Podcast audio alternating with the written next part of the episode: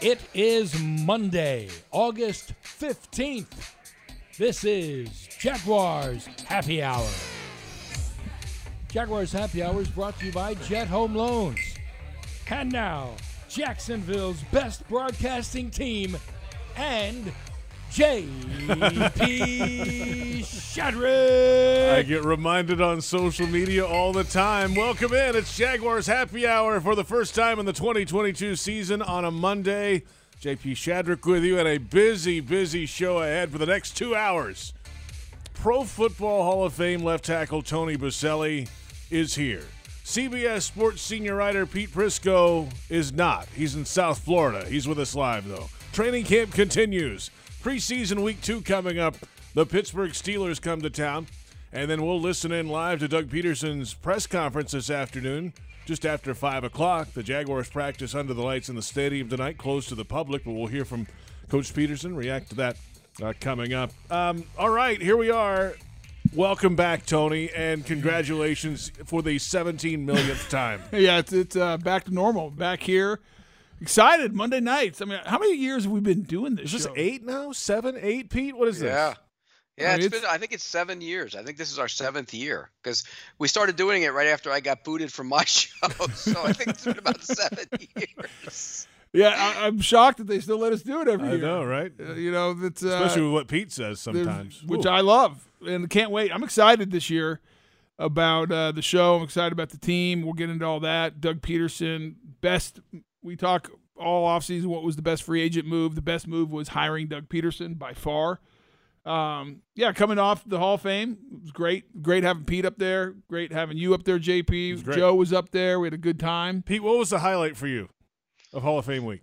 Well, before we get into the Hall of Fame week, I just want to say it's going to be hard for me this year. I'm not going to fire somebody every every single week like we did last year. Yeah, the That's- I, I, got, I don't know how I'm going to feel about that. It was so much fun firing that guy every week. Yeah, I mean, Pete, was, Pete, Pete sharpened the guillotine every week on this show. Oh, it was it was beautiful, and you know what? As it turned out, I was right. and Tony would sit there; he couldn't say anything. He was like, I was trying to play the good guy, Pete. "Yeah, well, we know better than that." no, Fair. it was a great week. And and what was the highlight up there? Uh, just being there. I mean, it was fun. I mean, sitting in the crowd, you know, sitting behind Tom and Dan Edwards and you know Mike Perkins and and with Jeff Prosser and Dan and Frank Frangie, we had a blast. It, it was outstanding, and you know, I was I pointed over at one point during when Tony was waiting there, and I, and I looked over at. Uh, I think it was Prosser and Hicken. I said, or Frank, and I said, he's getting nervous. You're getting a little nervous. At one point, you were nervous. About three speeches in, you were getting a little nervous. I actually, you know, I actually was never that nervous about the speech. I really wasn't. I was nervous about getting up there because my back was absolutely killing me, and uh, and I didn't want to limp and you know barely make it. You'd have been like half the guys that are up there. Yeah, but I, I'm younger. I didn't want to be that. I didn't want. I mean, there there will be a day when I'm like that, but I wasn't right now. And uh, but the speech, I didn't get that nervous. I mean, I thought about it quite a bit, obviously, you know, from the time and and uh, practiced, you know, and got ready for it. And uh, but once I got up there, uh, it was great. You know, I thought about this uh, later, Pete and, and Tony. It's you're hearing the other speeches. You're sitting out there listening to the other speeches. You know what you're going to say.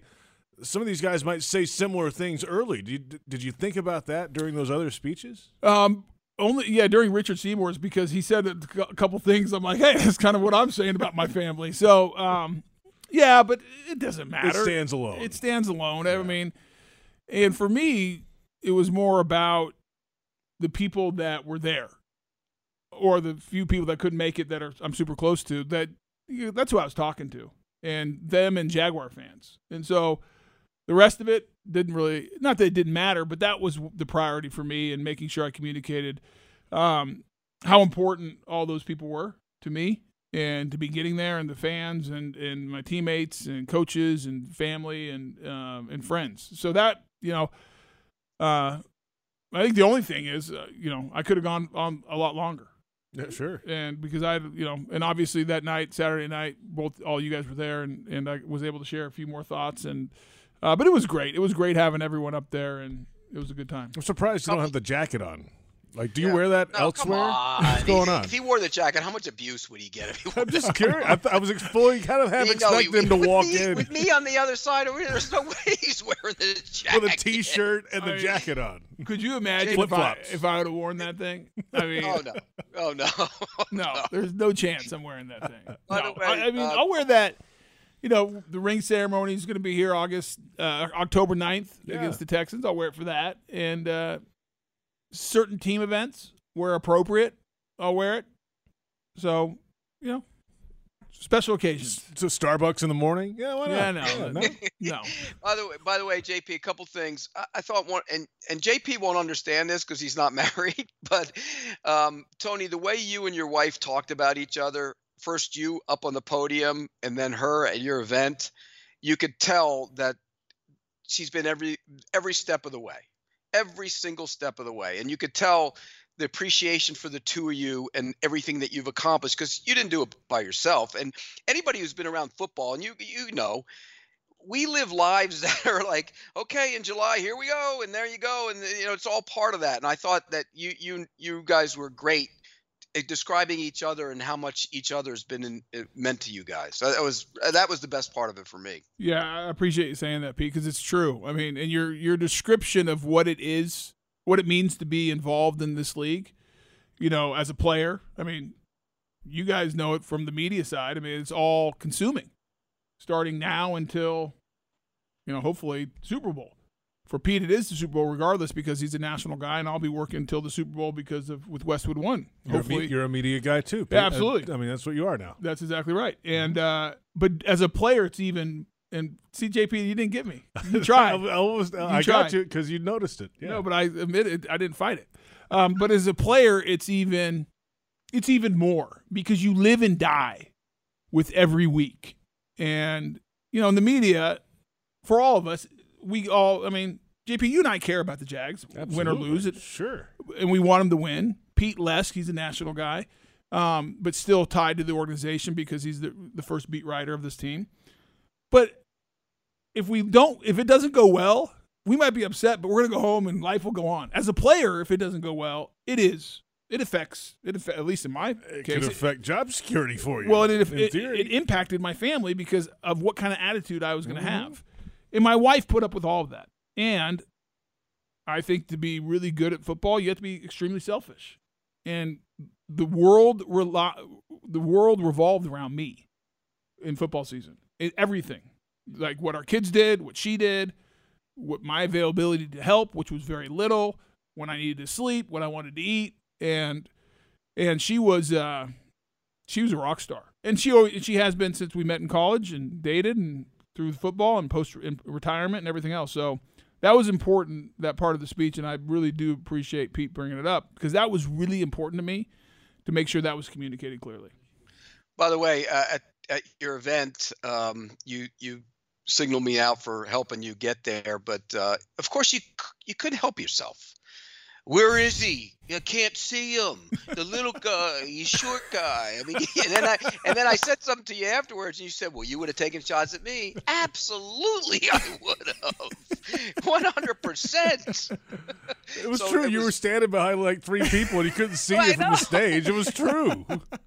I was just over there sipping my beer, enjoying the speech, and he, you know, and he had to. Where's the little guy? You can't see him. And by the way, as the years go on, I think I do shrink a little bit more and more. So funny. Oh, no, but Pete, did, I was curious, and we I and we didn't get the hard thing for me before I asked Pete the question. The hard part for me was I didn't get to spend as much time with everyone as I wanted to because it's like a wedding. Like I would have loved to hang out with Pete and you, JP, and Yeah, have right. you know a couple of adult beverages and laugh and tell stories. But I, there's no way I could. It's like okay, let me get 15, 30 seconds with JP and then Pete, and then you go on to the 300 people there that you all that I care about every one of them. Um, and so that was it felt like a wedding from that standpoint. The party. It was kind of funny to that to that point. There was a, towards later in the evening. It was I think Frangie and, Yeah. and Hicken and Prosser and I was sitting there and, and I think Rick was sitting there and fi- hey Tony's coming over. Sit down. Pull up a chair. And you sit down and somebody literally twenty seconds later is like, hey Tony, you got to go see so and so. He's like. Oh yeah, and he just gets up and walks away. he doesn't come back. We didn't see him the rest of the night. I mean, that's just what it was. That's that's the nature of the game. It Yeah. was, it was cool though. Pete, did you uh, did, did uh, how many of the national guys, you know, around Hall of Fame weekend did you run into, and did they tell you that they were happy that you weren't going to be bothering them anymore? And, and did you let them know that, oh, sorry, I am because Fred Taylor is now at yeah, the top of and my I list. told Randy. Fred. I told Fred that at your. We had a long conversation about it. I, I love, you know, I love Fred. I'm glad he came, by the way. Yep. And and even and I told him it's good for him to have been around it.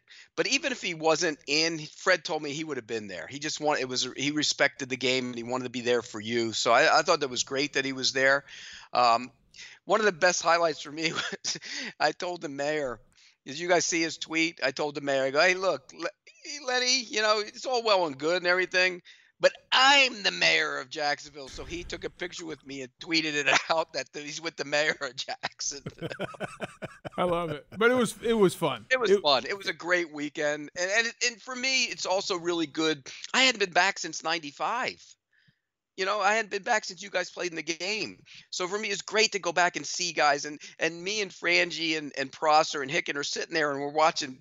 It's like like Prosser said at one point. He said, "It's like these guys were all football cards that we. A lot of those guys were football cards we collected as kids." you know, and, and maybe I'm a little older than them, so maybe not so much for them. But I mean, it's incredible to see guys that you watched play in the 70s and 60s, and and guys come back. So it's it was it's a great weekend. Again, I probably wouldn't go back again until Fred or Tom gets in, because uh, you know it's it's just hard for me during camp to do it. But if those guys get in, I will be there 100%, and both of them should and will get in. I think. Yeah, I hope so. I mean, you heard me say it in the speech about both of them. Um, I mean, I don't, I don't understand how Tom Coughlin is in the finalist this year. I don't know how that list came out and his name's not on it. It makes no sense to me. And I really hope Fred gets to, to be in the top 15 this year, so that his career can be properly debated. Because I think once he's in that room, and people who know football, and that his case can be presented, and people like Pete can have conversations throughout the month of January. I will do the same because if you turn on the tape and you look at his numbers, uh, there's not many better that I've ever seen, and and so I hope I hope both of them get in that room, and I hope both of their cases are debated sooner than later. one quick thing. I know you got to go to break. Um, it was amazing, JP. It wasn't even a week later, not a week later, or maybe exactly a week later. And he's already signed an autograph in It was Jacksonville last week. unbelievable. Like he's piling them a up. He's got him. signing. Sta- his schedule is not going to stop for the next, you know, for the rest of his life if he wants to. But like certainly, Oh, I'm now, not- I'm not he is- stopping. I mean, he I'm is, not stopping, Pete. He's going wrong? through the Were city of Jacksonville. on He thanked. This past Saturday. Did you not go sign autographs a- a- at a signing? Yes or no? What'd you say?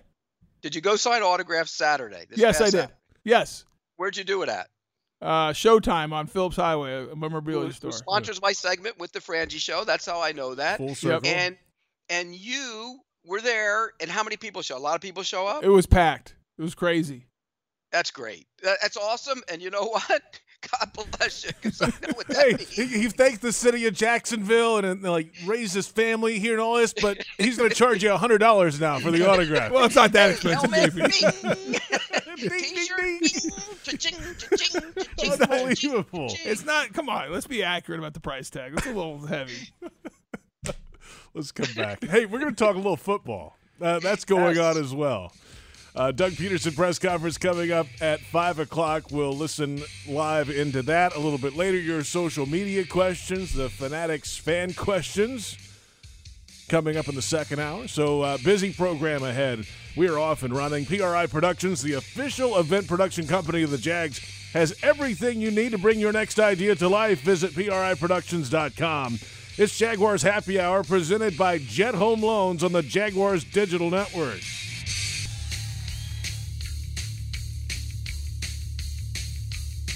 Probably played him a little longer than expected. I think 25 or 26 snaps, something like that. Um, but I just wanted them to kind of game, you know, and, and, and go back out. I thought that, you know, because sometimes in camp, you know, uh, conditioning becomes an issue, and you kind of want to see those things. I thought they did really well with that, and and um, you know, just overall, I mean, there's some things to learn from. Obviously, we get better at, but yeah, they played well. That's head coach Doug Pederson and the postgame after this past Friday's loss in preseason week one against the Cleveland Browns. Welcome back.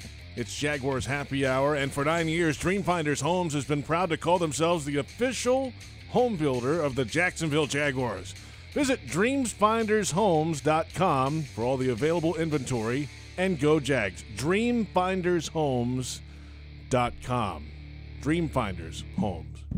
There it is. Well The done. first- I'm- the I'm- 1st Boselli, the first Boselliism of the year, and it's up. JP I was going did to say, it. listen, that wasn't me, Pete. a That was the professional Yeah. JP Shadrick. At least I went and corrected myself. Oh yeah, that doesn't ha- that shouldn't No. matter because Yeah, every time yeah, I correct no, myself, I- Pete you just jumps on me. realized And, All right. Do we Joe, want to start Joe week hit one? it at it, and Week- you.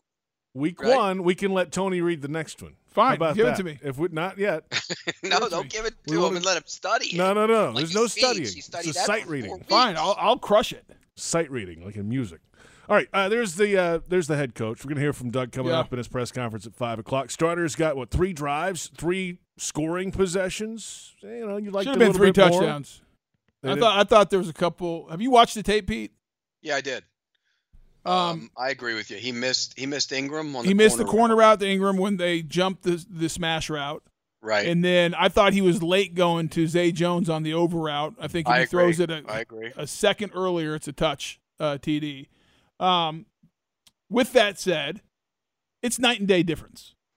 Just as uh, offensive football. Just feel. No, offensive football. Like they have a plan. Like guys are getting open. They are The design them- is good. The design is really good. Yeah, they're, they're rolling the- scheming them open. rolling the quarterback some. Like He moving the pocket. Yeah. Like I love one third down, and like it was. I think it was on the first drive. They have trips to the right. They have. Um, I think it's uh, who was it? Um, doesn't matter. They- They have three wide receivers, and one of them's Engram. Engram's the number two receiver, and he runs off the safety and the middle linebacker. It's it's basically Tampa two, and I think it's Treadwell. Yeah, it's Treadwell who Treadwell comes into the middle underneath. Treadwell sits down in the middle and is wide open because they run off the middle linebacker and the uh, half uh, half field safety. You got Treadwell just working in the middle of the field, sitting it down, and it's an easy pickup. Now, granted, you're playing against vanilla defenses in the preseason. I get that, but it just watching it and watching the tape, it looks like an NFL offense. Like there's a purpose to what they're doing. Wasn't perfect. Um, there's things they can improve on. Trevor will get better. I, I think Trevor was a B, B plus. Um, First throw of the game was pretty nice. oh, it was great. And I think they have a chance to be really good. And by the way, the guy we're watching right now, Zay Jones, I wouldn't be surprised if Zay Jones might be the leading receiver on this team this year. Pretty or good. right up there. He's he's been impressive all camp, right? I mean, when I All was there, it camp. He- impressive. He, Yeah. And he runs, Pete. He is fast. And they they ran By a the bunch way, of this different play you're routes. with showing right here, he was late on this. He got it to him, but he was late. He was open the entire time. Yep. To Manhertz in the middle of the field, he was late. Yeah, I thought he, I Uh, thought I thought This throw is uh, this throw we're watching right now, where he's rolling left and throws back Big to time. Zay Jones. Big I mean, time. my gosh, you, it's hard to do. It's a tough throw. Yeah, I, I like I, I he was a BB plus, and I think he was just a late on a couple things. It's his first game of the season. That's right. In a new offense, I would expect nothing else. Um, and the exciting thing to me is that like they're going to get better. They are going to get better as an offense. Now, I don't know how deep we are at certain positions. Uh, there was a thirteen they're not, nothing they're lead not when deep the at all. That's when the problem. when the starters left the game. It was thirteen nothing. The final score was 24-13 Browns. yeah, and I still really worry about the running back position. on the, for the Jaguars. Jaguars. Yeah. Like- so ETN got Like the ETN start. was impressive. Like I like I am more bullish on ETN than I've ever been since we've drafted him because he's not just a little back. He actually run, ran through some arm tackles. Yep. And I think he has a he's explosive, great catch out of the backfield on a key third down. Um, I like ETN. I love James Robinson, but the dude's coming off an Achilles. I don't know what he's going to be and when like even when he comes back, what's his how how explosive will he be early? Yeah. That worries me. and when he's going to come back. And then when That's is he going to come back? And then after that, um, I'm not sure. You got Snoop, you got Rock Rock, Yeah. you got some other guys that can't. I don't even know who they are. Like I worry about the depth at the running back position. They, I, they I'm- might add one. They might add one. Pete, I, I said it on the show on the broadcast Friday night that I would be surprised if you don't see a new running back at the end of the preseason as you go into the regular season picked up from another team. Well, I mean, there's a team across this field that has, because I really like the rookie they drafted, Ford, the kid out of Cincinnati. Yeah. I mean, he's a good. I liked him coming out. He's a good runner. Kid from Florida. He's from Florida. Um, and and so what do they do with Kareem Hunt? Because he wants to be traded. I don't, I don't know if that's the, the situation for him in, in Jacksonville. I don't think that would be a good. But but you know, isn't Johnson's there too? And he rushed for over 100 yards in a game last year. So there are going to be some guys available, and I'm with you. I, I don't think their backfield position is solidified yet. They need to. As far as ETN, he has to learn the valuable lesson. And I'm will getting down. You don't bounce. this is the NFL. You can bounce once in a while, but you can't bounce and bounce and bounce. There were he missed, and, and Tony, you watched the tape. He missed. There was a hole in the front side. And he tried to take it to the back side one Yep, time. Bad yep. move. Um, he bounced um, out a couple times. Shouldn't have should have done that. He was within whiskers, by the way, of hitting about a 50 yard run. Because if he gets through that one run, he pops through there, he goes to the left and he's going down the sideline. He knew it. He was mad he got tackled. Um, and that play came, by the way, on something I mentioned to you before the show, JP. And Tony, you're an offensive lineman, so you noticed this. Fortner was good. He's got to learn hold your block a little bit longer in the NFL. In college, you get away with that. In the NFL, a couple times he made good blocks, didn't sustain him, and his guy made the tackle, came down the line. I don't know if you, you, you watched. Yeah, I, I saw. I really like Fortner. I, I think what you're talking about, Pete. He's just got to finish a little bit better. yeah, Um, I thought Sheriff played really well. I did too. I think Cam was- Shatley's an issue. Well, I I, I think Bartch is going to win that job ultimately. Now, I don't think he lit it up either when he got in there. Yeah. But I think Bartch will end up winning because Shatley's the perfect swing guy inside. Because if he goes in, you're confident, especially at center. I think he's a good center. He struggles with length of a three technique. And that's just going to be an issue. And Bartch is longer and a little bit, you know, bigger. So I think Bartch will end up winning that position. I, I tend to agree with you. I think Shatley got pushed around a little bit the other night, and that and that's not a good interior defensive line. Yeah, I He don't know if he got pushed around. pushed around, Pete. I think he Well, gets he on got his pushed into the backfield. well, on he gets on his heels a little bit in the pass game because of the length of a three technique. Yeah. Yeah. Yeah. I don't know. I, I, I think they're going to go somewhere else. Uh, Bartch, what what about Little hasn't gotten any work at guard, has he? I haven't seen it. No, I think Little's going to win the right tackle job. Yeah, so that was the next question. How did that go the other night? I, uh, I didn't think Taylor Right was tackle. bad though. I thought Taylor was. No, I, I didn't think Taylor. I didn't think Taylor. I'm not me saying I think that Bartch. I mean that uh, Little's going to win it. It's not because I thought Taylor played bad. I thought he played fine. I just think Little has been available all camp. I think Little is more, um, ath- uh, more powerful and more physical, and I think they've seen what Taylor is for the last three years. He started every game. And I think they're saying, you know what? Uh, they're going to go. With, I think Little's going to win the job. You do. Yeah, and You I think, he's- well, don't you have to make that decision like n- next week or so? so I think after the second preseason game, you make it. Yeah. So if that's the case, what happens with Jawaan Taylor? What do you do? I with think him? he's. I think he's your swing tackle, meaning that. Can he play left? No, I, I think if something happened to Cam, you kick Walker Little over to the left, Okay. and you put There you Taylor at right. There you go. So, but you do think Bartch is going to be the left guard? I 'Cause do. That, that's a big line if he's the left guard and Little's the right tackle. It's a big line. Yeah, I th- I, and I thought they played pretty well. I thought I they did too. moved people. Um, I thought they were physical. Um, yeah. Overall, I I mean, I thought I was outside the depth at running back. That concerns me. I think our, I would like to see. It would be interesting if they have the confidence in either Engram or Arnold to play tight end in some 21 personnel, Pete where you put 21 personnel out there and force a matchup issue with Engram or Dan Arnold uh, in the play action pass game. Because right now, where they're going with Manhertz when they're in 21 and he's their run blocker, but he doesn't create that much of a man a matchup issue if you want to play action off of that on first first or second down. So it'd be interesting to see if they have the confidence in the run game to let either Engram or Arnold do that. Engram's just not a big big man when it comes to tight end. I mean, everyday person, he's big. But if, as a tight inline tight end, um, He looks tiny.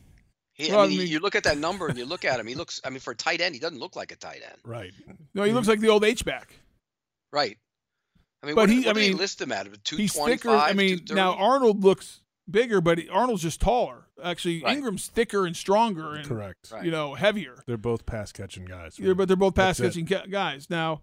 So that'll be interesting to see what they do there. I expect all three of them to play, and Luke uh, uh, Farrell as well. I think those are the four tight ends. I don't think there's a bunch of spots on the roster open right now. Oh, weekend. He's cutting Oh, the team already. I love What? that. This is a tradition unlike any other, and he oh would have God, none of it. I'm the one who does that. All Tony this- gets all mad. right. Well, I'm not, I'm not saying I'm going to do it. I'm not naming names. I just don't think there's that many. yes, we will. I, I think the I offensive know line. five guys got cut today. I think the offensive line set. I think outside of maybe the where's sixth receiver, they're set. I think the tight end set. I think your quarterback set. I think running back. There's a question at the back end of the roster. I think D line, maybe the eighth or ninth guys in question. I think your linebackers are set, and I think your secondary set for the most part. Who? Wait, who's the eighth lineman? Uh, I think it's going to be Will Richardson. Well, he he was bad the other night. Didn't he get dinged up too? He got hurt, didn't he? Or I maybe uh, he did with the ankle. So if he's Yeah. not help, I mean, I, that Nick Ford is interesting. Yeah, yeah, a rookie, undrafted rookie. guy. Maybe oh, Utah. I mean, I think he's on the practice squad. I think they keep eight active, and then you know three on the practice squad, two or three on the practice squad develop. Fortner should change his number. Seventy nine at center just doesn't look right.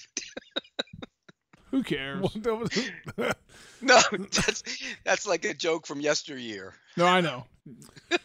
but I mean, but, but Pete, I mean, do you think there's that many open battles right now? No, there aren't. I mean, what, who's the the last receiver? Well, Hmm. let's go. Through, let's go through the top. So your top three are Zay Jones, Christian Kirk, and Marvin Jones. Those are the starters. Yes. Those Without are your doubt. starters. I, Right. Jamal Agnew's making the team. Jamal Agnew, but you can put him as a specialist. Call him, Right. call him a receiver. That's Okay. four. Yep. Um, Laviska is going to make the team, I think. He's gonna play. He's got to play in the pre. He hasn't played yet. Well, I know, but I He's been think hurt I, for two weeks. I don't think they cut him. Okay. Because I think they can use him as a difference maker, and I actually think he can fill that a, a s- a spot in the backfield as a running back. Um, All right, that's five. that's five, and I think then the sixth guy is probably Treadwell. Veteran guy. Yeah, I think that's your sixth guy. I think you're done. Yeah, it's And I- it's not that it's not that hard. And actually, I make Treadwell the fifth guy, and uh, Laviska's probably your sixth guy. Let's take a timeout. Uh, we'll come back. Defense. We're gonna cut that too. We just cut that. Yes. We just, Whatever you want, Pete. I, I'm here for, at your service. Tony brought out the You know, guillotine tonight got too. he's got cachet now. He can do whatever the hell he wants. No, no, no. I, I don't like talking about the guys not making it. I'll talk. I like talking about the guys I think are going to make it. Jaguars did waive five players today. Matt Colburn, a running back, kicker Elliott Fry, quarterback Jake Luton, wide receiver Ryan McDaniel, and outside linebacker Wyatt Ray. The Jags are down to 86, including the international player. Uh, we're back in a moment. Defensive talk coming up at 5 o'clock. We'll hear from head coach Doug Pederson and his Monday press conference. It's Jaguars Happy Hour presented by Jet Home Loans on the Jaguars Digital Network.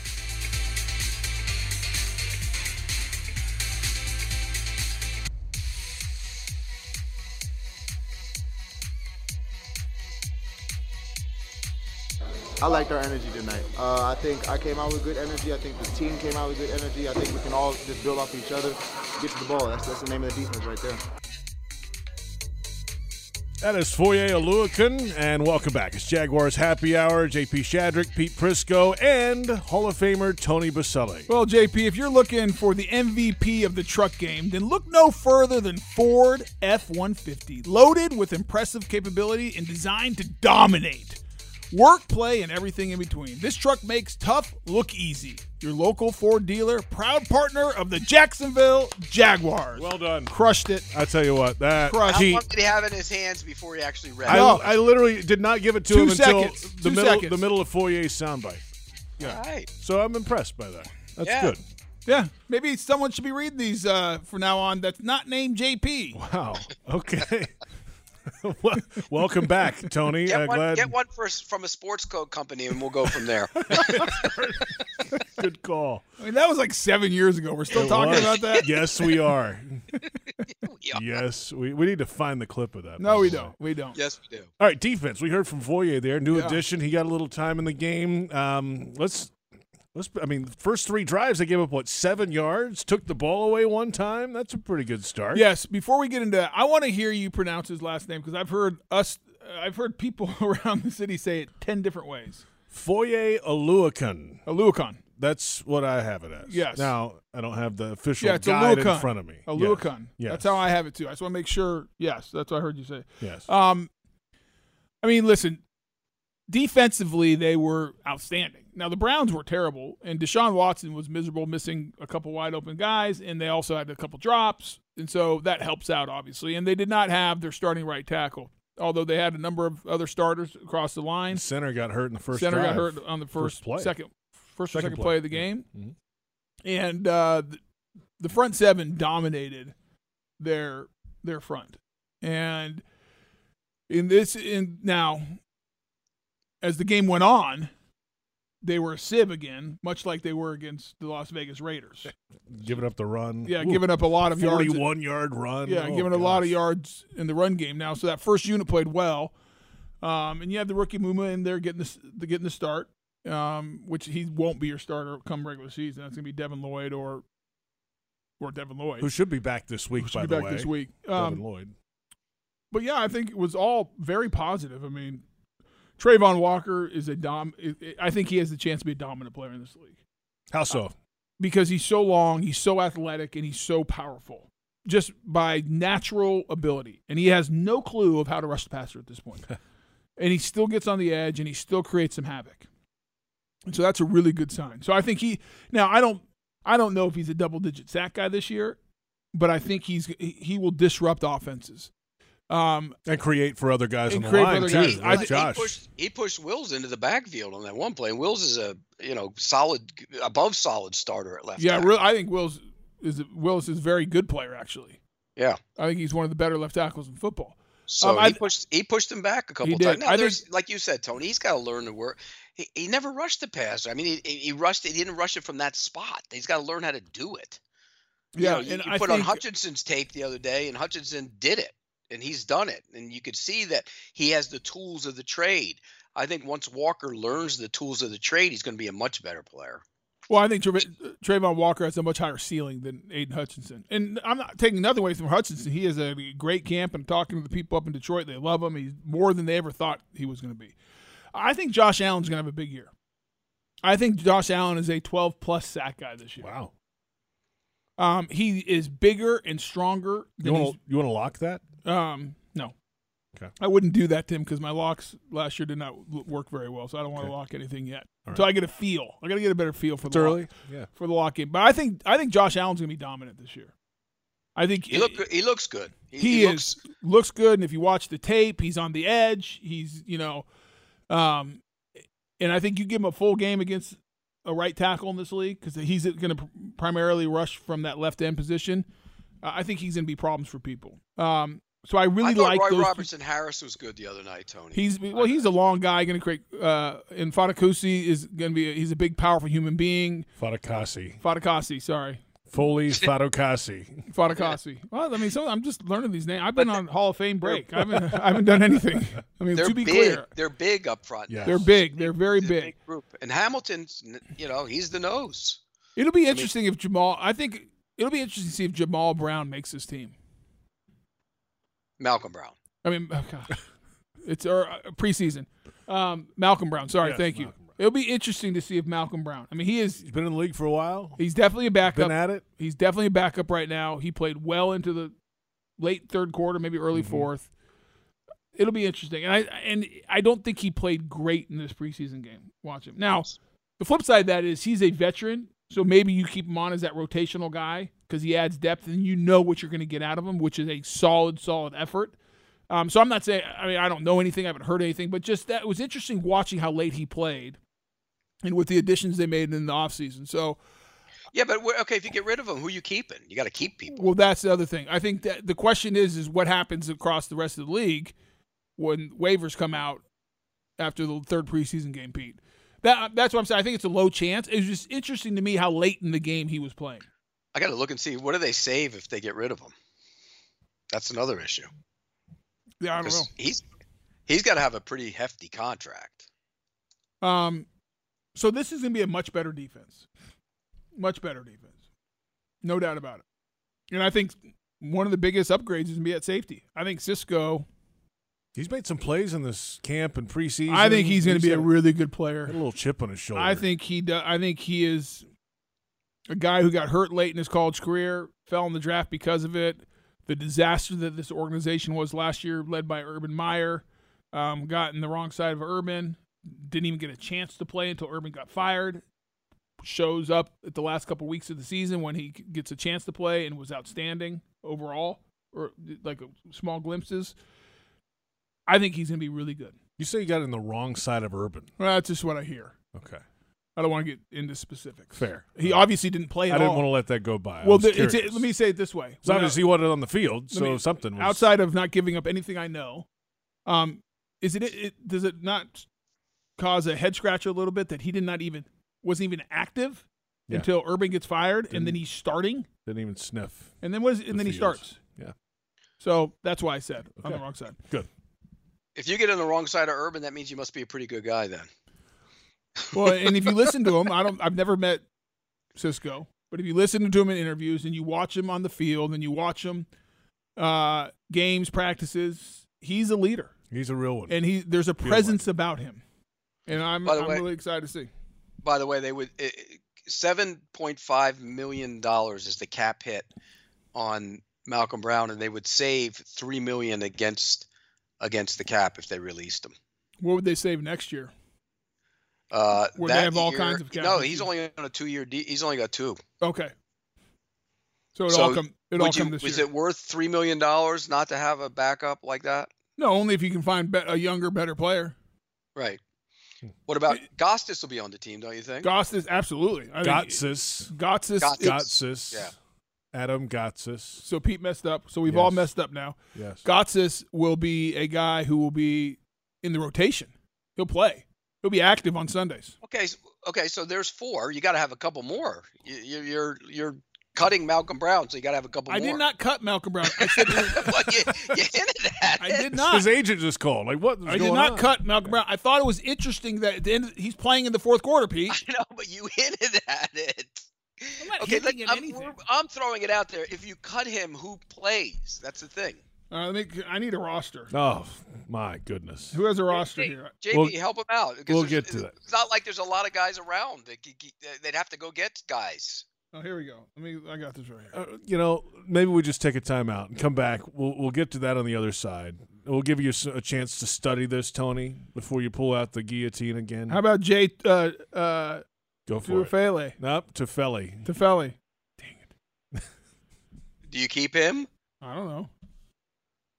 I'm just looking at names now. He's, he's just calling out It's roll like call. random. How about names how about R, how about Keep R. Williams? Defensive line, keep him. How about R What about Williams? Terrence Knighton? How about R Williams? What's R's John first name? Yurkovich, Keep him. Let's take a timeout just to save Tony here. We're back in a moment. We'll uh, get his thoughts on that. We'll take a look at the Miller Electric Center. At the top of the hour, we'll hear from Doug Pederson, Jaguars head coach, in his press conference live. And this is Jaguars Happy Hour, presented by Jet Home Loans on the Jaguars Digital Network.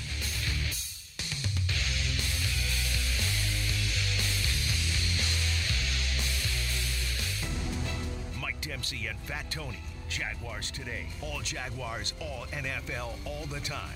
10 to noon weekdays on 1010XL.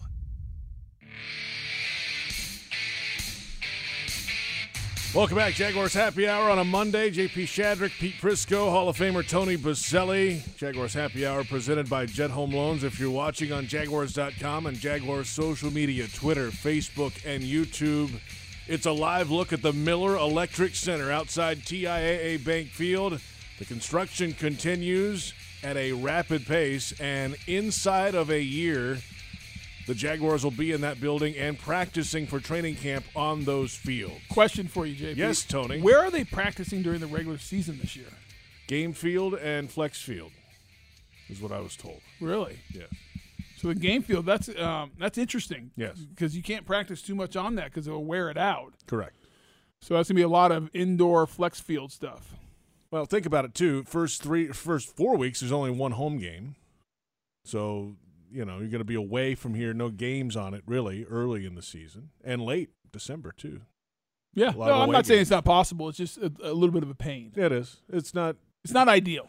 But, But, you know it what is. is ideal Yeah. is getting that Miller Electric Center done, or is that what we're, That's- is that what we're calling it? That Miller, is the official name. Miller Yes. Electric Center. The Miller Electric Center. I like it. Yeah, that is well worth it. And But uh, like like training camp where they're having it, that those fields are beautiful. So that, Well, yeah, that worked out the- okay. the- It's not that far, you know. well, it's a pain in the butt though, Pete. You're getting on a bus, driving over there. It's ten minutes. What are you talking about? I'm just telling you as a player. I remember when we remember when uh, the Pete, guys seem okay with it. no, we no, they're to. not. I'm telling you, they're not. No, okay. Pete, No, remember I when every once in a while we had to go over to uh, Bishop Kenny to practice, yes, yes. and it stunk. Yeah. because you had to get your pads on, you got to get on the bus. and then it stinks on the way back. Stinks like It on the- literally stinks I mean- because everybody's sweating. Instead of just walking outside and getting on the field and going, and then getting to the locker room when you're done.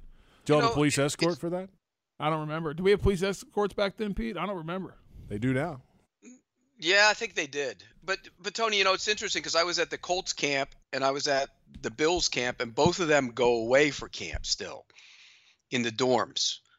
And I wonder, it, well, the Colts actually have a hotel. It's an amazing facility up there where they, it's about 25, 30 miles north of Indianapolis.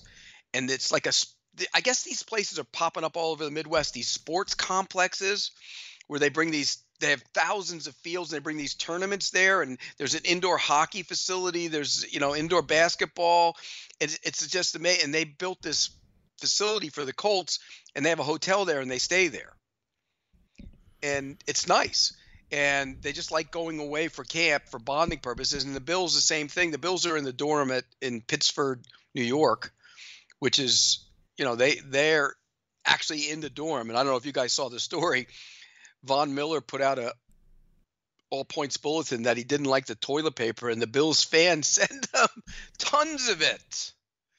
They sent it to him, so he said he's he's good on it now. You know what? I I wonder if it's what's the value of going away from camp because it's not camp anymore, Pete. They're only allowed 11 hours at the facility. You're only allowed really one real practice. The other's a walkthrough. So you're literally done as a player at 7 p.m., 8 p.m. You're also up at what 5 a.m. aren't you? No, not 6 a.m.? You have 11 hours, JP. So let's say you get there at seven. Well, then why do they why do they stay at the hotel then? And that's my point. Well, you also can ha- if you want to hang out, you can hang out though. I'm, you're not supposed to be with the coaches after 11 hours. No, but Now, you can bond with your teammates. Yeah, and you go stuff. to dinner, do something. I don't know. My point are- is. It's not like it used to be. It's not like it used to be. And I, and I guess my point is I would either do it one of the two ways. I would either go away because then you force everyone to hang out together or just say stay at home because let me tell you what I would be doing as a married guy. Not every night, but a few nights. Like practice gets over, I'm done at 6:30 so. I'm cruising to the beach, go hang out with the wife for a little bit, see the kids, have a little dinner, watch a little TV, hang, and then go back to the hotel. Well, are the Ja- where are the Jaguars in the hotel there? Right?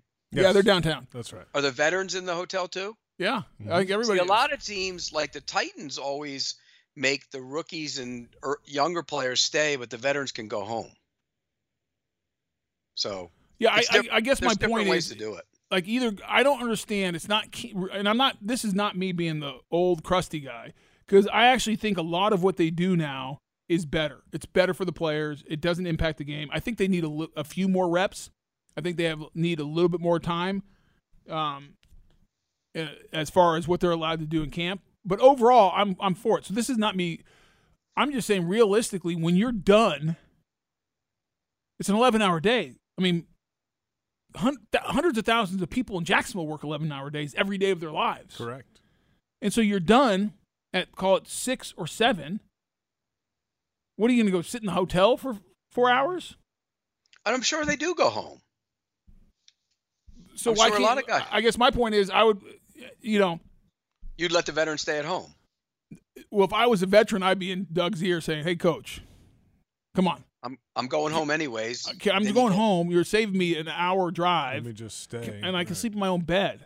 Like I'm married. I'm not going out. I have no interest. I'll be here whenever you want me to. Let me go sleep at home. And I bet he revises that like as he goes throughout. This is a young team. I bet as he gets a little into it more. yeah, the first year. The, to your point, first year, young team. I get it. Got to set the tone. Yeah, sure. But I, I it would have been interesting this year because of all the stuff going on, and I wonder if Doug considered it of going somewhere else for camp. Where would you go? I mean, you could go go down to Orlando, go stay at the Disney at the Disney uh, Mm, facility. Where they used to have the Pro Like the Bowl Bucks used to practices. yeah, what the Bucks used to do. it. They have all those fields at the uh, ESPN Sports Center. There's hotels down there, all the facilities. Maybe you go down there for three weeks. And that's the thing. Camp is only three weeks. It's not that long. No, Or maybe I mean that's an opportunity. Uh, I mean, heck, I don't know what's up in Amelia Island. I'm sure there's fields up there you could go convert. As much as they spent for on the Episcopal fields, they had to redo all those. You could have done that anywhere. or I- you go, it- to, it's just go to. South Georgia somewhere. If there's yeah, like I, I, I guess my point is, with the CBA in the limited time that they can keep the players around here, it's interesting. Like having camp at home and making people stay at a hotel. Young team, I get it. I'm with Pete. As this team gets older and Doug gets more comfortable with the people and builds relationships, will that change? And the veterans actually can stay at home. I don't know. see, and here the fans can't watch practice. Right. Well, It's one year. this just this year because of the I know, I know, but but this is a and this is something that's starting to bother me when I go around to camps now. And I'll use Tampa as an example. And because I, told some of their people this, they only open it up to season ticket holders.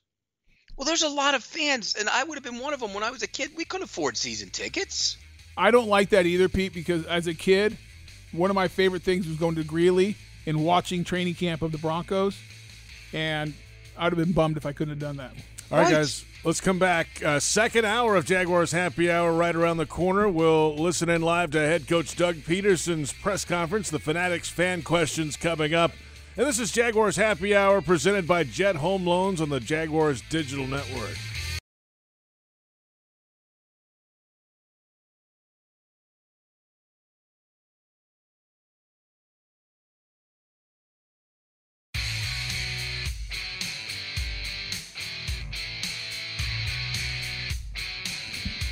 Yeah, I mean, obviously that's the that's the goal. You know, to end with the touchdown helps a lot when you can turn those those field goals into touchdowns, get those extra points. So for us to finish that way, obviously we had two opportunities and didn't really finish in the red zone. So it was nice to get that um, and and finish the right way. Obviously, um, I think overall we played pretty well those first three series. There's like I said, always some things to clean up, and we'll watch the tape and, and get better. But um, I thought the guys were ready, played fast, and, that, and that's the biggest thing. Guys were playing fast, getting open. I thought they did a good job. That's the quarterback, Trevor Lawrence, and welcome into a second hour of Jaguars Happy Hour on this Monday, the first Monday show of the 2022 campaign. JP Shadrick with Hall of Fame left tackle Tony Boselli and CBS Sports senior writer Pete Prisco. Glad you're along with us today. We are moments away from head coach Doug Pederson's Monday press conference. The Jaguars are practicing under the lights tonight, so Pederson will speak here in just a few moments. We'll listen in live to a little bit of that. Uh, the Jags are on the field about 6:30 or so tonight, closed to the public. But uh, yeah, they're going to get some work in the game field tonight, and then back to Episcopal after a day off tomorrow. They're back to Episcopal Sports Campus Wednesday and Thursday, off Friday ahead of the Saturday matchup against the Pittsburgh Steelers. So the uh, Jaguars, of course, got a uh, loss in preseason week one this past Friday. They had a 13 0 lead and fell 24 13. Trevor Lawrence, you just heard from him, 6 of 12, 95 yards, a touchdown on the final throw of the night for him. Travis Etienne Jr. had his first game action since last preseason and his foot injury. Zay Jones had a couple catches, including a 32 yarder on the opening offensive snap. The starting defense looked nice against Deshaun Watson and the Browns starters. 10 or 7 yards allowed rather over the first 3 drives and a takeaway.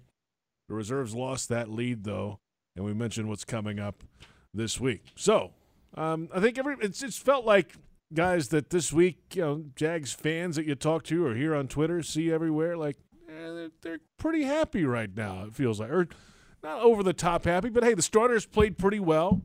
It just feels a little better overall. I think Tony, you were saying a little well, bit the, of that the earlier. bar is so low. I mean, Yeah. I mean, yeah. But even with the even with the low bar, I mean, we started the show, and I'm going to be consistent here. I thought they looked good. I thought both offensively and defensively, and let's focus on the offense and the quarterback here. I thought, you know, it was basically their first preseason game because most of those guys did not play Yep. in the uh, Hall of Fame game, and so good job. That's I mean progress. Progress is being made. Like it looks like a real NFL offense. How often do we do this show with Pete and I going, um, I'm not sure what they're trying to do. Like you watch this and it's vanilla and it's early, but like, okay, I know what Doug Pederson wants to do.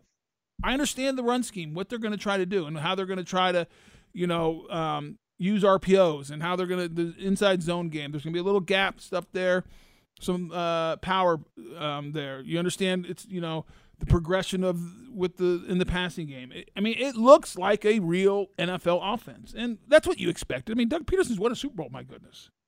I mean, he played quarterback in the NFL. I mean, he was on Andy Reid's staff. I mean, the guy knows what he's doing. And I think you should be excited if you're a Jaguar fan because for the first time in 24 months, it looks like an NFL team. I mean, this is a team that won four games in two years. But but it looks like an NFL team in large part because they have a, a real NFL coach. Let's be real about it. That's my point. Well, I yeah, said it. I mean, it was a disaster. We- You know, when I was at practice, I'm like, "Where's the microphone? I missed the microphone. Hustle, hydrate, hustle, hydrate. Where was it? I mean, it's just, it's just the sophomore garbage is gone." And a guy, a pro's pro, is coaching that team. Now, whether he wins or loses, that's to be determined. But he's got skins on the wall and he knows how to do it. He's been around the league. He knows what it takes. Uh, unlike uh, the socially awkward one who didn't know anything about coaching in the National Football League. Well, Pete, I said it since they hired him. I think Doug Pederson and the staff that he's assembled, because the staff's a big part of it. I think they're they're worth three to four wins over last year's head coach and staff. Because all the staff played in the league as well. I mean, I mean, I most think of it's them are I think it's three to four wins Yeah. improvement, and that's why I okay, mean. so if the quarterback gets improves by what I think he can improve by, you're going to have him in the postseason. Oh, No, I, I, I- and so we can get we, you know, we can do maybe in the second hour after we hear from Doug Pederson our annual, you know, wins and losses. Uh, but I, I Wait, are we held to that? Because We- what did we say last year? we, yeah. I, I think we were way over what actually No, Pete- happened Pete- last year. And neither was Tony, I don't think. no, I, think I said four to six JP wins. was. I said four to six wins. They got three, That's what I said. and Pete that's said said. actually Pete said three to five. Pete was right, Right. on the number. Um, We What JP say? say- Eight. Yeah, probably eight, nine. I No. actually think this, uh, and we can let's go through it because We'll- we have to do this another night. We'll do this uh, closer to the season. Okay, but I'm just saying. Yeah.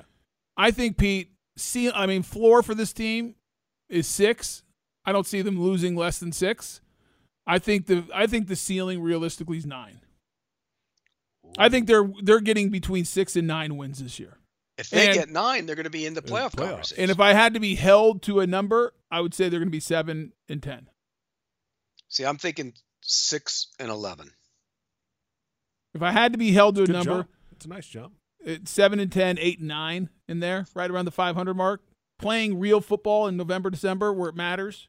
That's where I think they're It's going a to tough schedule at the end. You're Yeah, I away think a it- lot. it you is- know. yeah, and, and injuries come into that, and it's not a deep roster, so you got to get lucky. Yeah. But I think they're going to be competitive in every game. even against the really, really good teams. Yeah, I do, because I think they're good enough. I think they have enough playmakers on both sides of the ball now, Pete, where they can go compete. I mean, I, look think at the, I think they're going to be competitive. Uh, I'm not going to back away. I, I mean, against the really good teams, uh, that's that's a Well- big step forward. Well, this is what I'm assuming. So let like let's talk about the Chiefs. The Chiefs are really dang good, obviously. Correct. They, they got a great quarterback.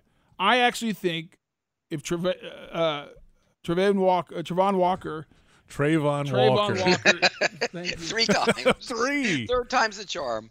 Oh my goodness. If Travon Walker is who I think he'll be, and and Josh Allen has the dominant year that I think he will, that's a pain in the rear end for two offensive tackles. I don't care what team you're on, and they'll be able to disrupt the quarterback and make like you have to game plan for them. You're okay with the corners? I think the corners. I think you know, I think both corners, Shaq Griffin and uh, Tyson Campbell, are both really good players. I think I think Tyson. I actually by the end of the year, I think Tyson's going to be your number one corner. yeah, we haven't Oh, seen I th- I Darious Williams there's yet. Yeah, I don't think there's any question he's going to be the number one corner by the end of the year. I, I, I agree with that, and I and I we talked about Cisco. So I think defensively they're going to be good enough um, to keep them in games, and I just think they're going to score points this year. All right, let's go down the hallway. Head coach Doug Pederson having a Monday press conference. Let's listen in live. You'll see him in uh, some team drills. We're going to keep him out of contact drills though uh, this week, and just keep progressing him along. But uh, he's doing doing well, and, and that's that's the goal, just to progress him. You know, here in the next few days. How about Devin Lloyd? Same thing. You know, you'll see him in uh, you know some individual work. Um, still want to keep him uh, away from any kind of contact right now where he's got a strain. Um, and uh, hopefully here in the next couple of days we'll see more of him. You talked about having uh, a plan of when to have more high contact practices and so forth. Have you adjusted anything in your uh, training camp plan from when you when you started? Are you adjusting day to day, or has it been pretty much as you anticipated? Everything's been as anticipated, other than kind of flipping the script today. You know, practicing tonight. Uh, everything we've done, um, we've we've kept right to the right to the schedule uh, on all the practices, the the length of time. Uh, the only thing I've done, I think, if anything, and subtle probably to y'all, is just increase the number of reps that the ones get during practice. I've increased that just a little bit. Started last week. Um, we'll do that again this week, but other than that, we've stayed true to form. And are you basically where you anticipated being at this point? I mean, I'm sure you had some milestones in your head of where you wanted to be. Yeah, you know, and that's kind of the, the gauge with the games too. You know, you kind of that's your benchmark and where you are. And, you know, obviously the ones uh, came out and did, you know, did a, did a nice job the other night uh, in that football game, um, and they'll get another opportunity, hopefully a little bit longer uh, in this in this next game. You know, Saturday night. I'm sorry, kind of a minor point. Wow! You start ra- you're gonna start raising hands. Follow up and then, man. it's like, hey, We're going a different you, direction. you gotta be quick. no, you're good. Sorry, He's gonna ask about your punter or something. Oh, no, he would It's third string corner. Uh, Close. Uh, the interception the other night, it was returned for a touchdown. When you looked at it on film, did Jeff fight for that enough? Uh, in your opinion? I mean, he did. I mean, obviously, you like to see there. There were. It's a little bit of everything. Um, understanding the situation of the game, where we were, you know, around a minute to go. Um, we weren't necessarily in a two-minute scenario because we were in the, you know, the, the plus side of the field. Chance to get three points right there. We had a couple options uh, to go other places with the football um, that CJ had, um, but at the same time, he, he chose he chose to go that way, and that's fine. You know, we just got to make the play or at least knock it down. Um, tough, tough play just because of the, the twisting and the turning, but I'd say this great play by the DB too to, to get it out of his hands. And is Jeff still in it to make this team? Is he? Yeah, yeah, he's still competing, still, still doing doing a nice job. You know, not only as a receiver but on special teams, and and uh, we just you know keep keep his head up and keep moving. Doug, knowing what you said about Devin and about James and their recovery, knowing some of the other guys that were banged up and you held out Saturday or Friday night, is it safe to say they probably won't play this upcoming Saturday? Um, you're referring to those two? Yeah, Devin. Uh, James for sure. You know, we're still not there yet with him. Yep. Um, Devin's closer, Okay. but we got to see today and then uh, Wednesday again to see where he's at. Wednesday, Thursday, to really make a determination if he can play in this football game. When you, when you were in Philadelphia, you had a pretty de- decent defense that first year, and then the next two or three years, it got it got really pretty good, particularly against the run. What do you see from this defense in terms of where it could get down the road, knowing you've got a lot of people that are still getting used to each other? Yeah, you know, I think, you know, Philly, they were learning a new scheme as well in 16 and, and 17. And um, same thing here, you know, learning a new scheme and uh, you, you run fits and different gaps that you have to protect and defend. And, you know, it's just, it's just different styles. And, and, uh, but at the same time, you see, you see improvement. You know, we saw improvement a little bit this past week. uh, against you know uh, Cleveland's rush, and then you know we got to take it up another notch. You know this Saturday against Pittsburgh, who kind of prides himself in running the football. So um, it's a matter of just continuing to work together, getting more reps on the field with those starters, um, and and I think you'll begin seeing you know a little more improvement in that that area. You were first, seventh, and third in run defense the, mid, the middle years in Philly. Uh, do you feel like I didn't know that. Uh, do you feel like the personnel that you have here can ascend to that type? Of, I, I think so. I, I really do. I really do. I think it's a good it's a good group of you know seven or eight guys you know that that comprise of the front when you start adding the safeties in there. Um, and so yeah, I do believe that we can we can ascend there. Uh, it's going to take a lot of work though. You know, I mean, this is a you look at our division and some of the running backs in our division and and um, you know the, we're going to have to bring, as I say, your lunch bell to work every day when we play these guys. Can you just talk about the decision to waive Jake Luton and the rest of the guys today? You know, first of all, appreciate everything that those guys did for us. You know, off season, training camp. Um, they gave everything they had. You know, obviously to, to us, and and we appreciate that. It is just a. I've been in their shoes too many times, you know, to understand exactly and, and know exactly what they're going through. It's just part of the business, you know, and and you know, by rules we have to reduce our roster by five guys, and we got to do five after you know next week, and then get it down to 53 after that. So um, it's part of the business, um, but you know, it also gives them an opportunity to, to seek, you know, employment somewhere else and and uh, try to try to stay in this league as much as I can. That is head coach Doug Pederson. The full press conference will be available on Jaguars.com and Jaguars social media coming up in just a little bit. We'll return on Jaguars Happy Hour. Pete Prisco back with us in a moment. Tony Boselli. And we're going to keep it real. Keeping it real. It's back, baby. Uh, it's my favorite segment. We're to. Who's sponsoring it this year? Uh, Woodbridge by Robert Mondavi. I'm still waiting for my case of wine. you know, you might have a little leverage now. I want my case. Get one my way, too. We're back in a moment. It's Jaguars Happy Hour on the Jaguars Digital Network. Welcome back, Jaguars Happy Hour on a Monday for the first time in the 2022 season. JP Shadrick, Hall of Famer Tony Boselli, senior writer for CBS Sports Pete Prisco. Glad you're along with us today. We just heard from Doug Pederson. The full press conference available coming up shortly on Jaguars.com. Time now for Keeping It Real, presented by Woodbridge by Robert Mondavi. Open up a winner today. Real ingredients, award winning wine by Robert Mondavi. Pete, did you get your box yet? Uh, yeah, of course. They sent the stars got boxes, and the, you know the schleps didn't get one, so I got a box. You're lying, Pete. We know that.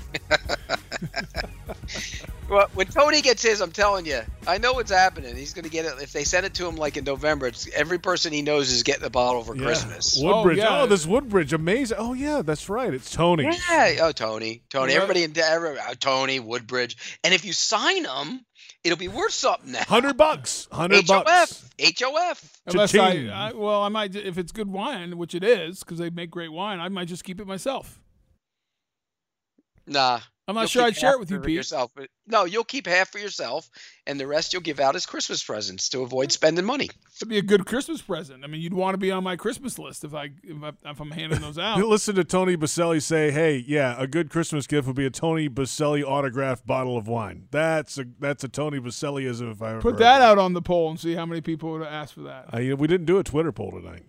We need to start doing that though. Interesting. All right, what are we keeping it real? Oh tonight? yeah. Uh, how concerned are you about the reserves giving up a thirteen nothing lead? Uh, it doesn't even like get my blood pressure to move a point. Like Nothing. Nothing. Uh, now, because I already knew this team had depth issues. I mean, I think we all knew that. Um, most of those guys, not most, a number of those guys won't be playing, won't be on the roster. Um, and the ones that are going to be playing a, a, a rotational role, so they'll be out with the guys who dominated in, in the first few series. So not a big concern. Pete. Did Pete quit? Pete, I think Pete quit on us. Well, that's what happens can't- when You can't hear me? Oh, we now got we you can. now. There you now we've got you. Don't you think the lack of of depth is going to be a season long issue though, and it just manifested itself in that game? Yeah, so but if Pete, I think go we- down, I- you're going to have a major problem. I think we knew that. Uh, that's why right. it's not. It's, right. it's not Giving a up a lead in the preseason game, nobody cares about. Right. It's what it could reflect down the road. That's right. Which we already knew. Hey, hey, Tony, did you you watch the defensive snaps, right? I, I, I watched the first half beat. I did not watch the second half. Okay, No, no, I was telling JP, I thought Forty played pretty well. Rusnick. Jones. The- Jamir, Jones, the outside linebacker, third year man out of Notre Dame. Jamir He Jones. did some. He did some decent things. If you watch it, you tell me what you think. But he did some interesting things. 6'3", 255. No, I watched him. I mean, he, he stood out on in, during the game.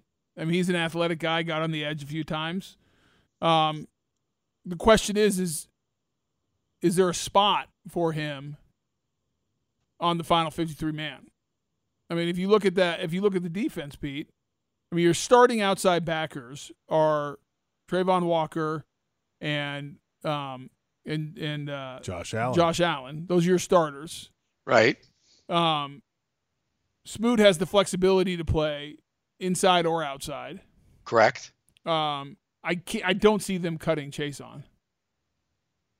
Well, I, I'll be honest with you. I thought the kid played better than Chaisson. I did other night. too. And so, I mean, I mean, I guess you could keep keep four, two backups.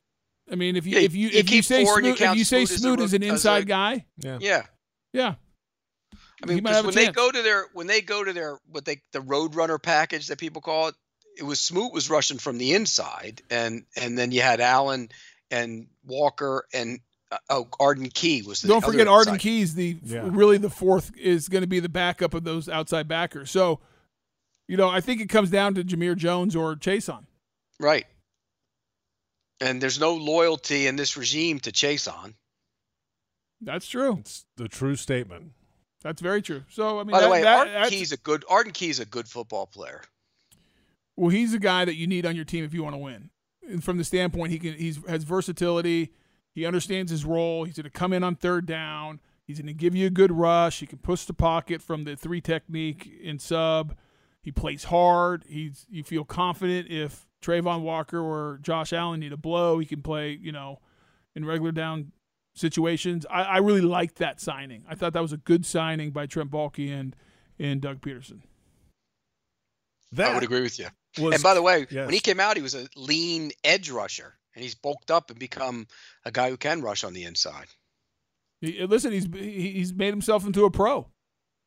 I mean, he's Yeah. created. A, he's become a valuable asset in this league as a as a un, guy who understands his role on a team, who plays hard, physical, and has position flexibility. I mean, So where does he count? That's the thing when you're counting numbers. What's I think count? he counts outside, Pete, because So I that, think that means that means it's it's Chaisson versus Jones or something like that for the fourth spot. I agree. That's what, yeah. Yeah, it's interesting. And those guys got to play special teams too, if they're going to be that deep. Absolutely. How do they perform there? You know, that that'll be a big piece of the puzzle too. Sorry for the false start, but that was keeping it real, presented by Woodbridge, by Robert Mondavi. Open up a winner today. Real ingredients, award-winning wine by Robert Mondavi. We'll we'll see if the box arrives this week. Oh, I'm sure. Listen, Mondavi, I think they just had the wrong address for me last year, and I think I, I've got that you've had corrected. some you've had some house things going yeah, we on. we I think they sent it to my old house, and now now that I've let them know my new address, so I expect it any week now. the thing about it is, JP, if he got it and we didn't, he would tell us. Oh, no, no, no way. I would not just tell you; I'd rub your face in it. I'd be gloating. I'm not. I'm not a wine drinker. Uh, uh, you know, I might be one of the only Italians that's not a wine drinker in the world, but I would have a lot of Christmas presents. Yeah.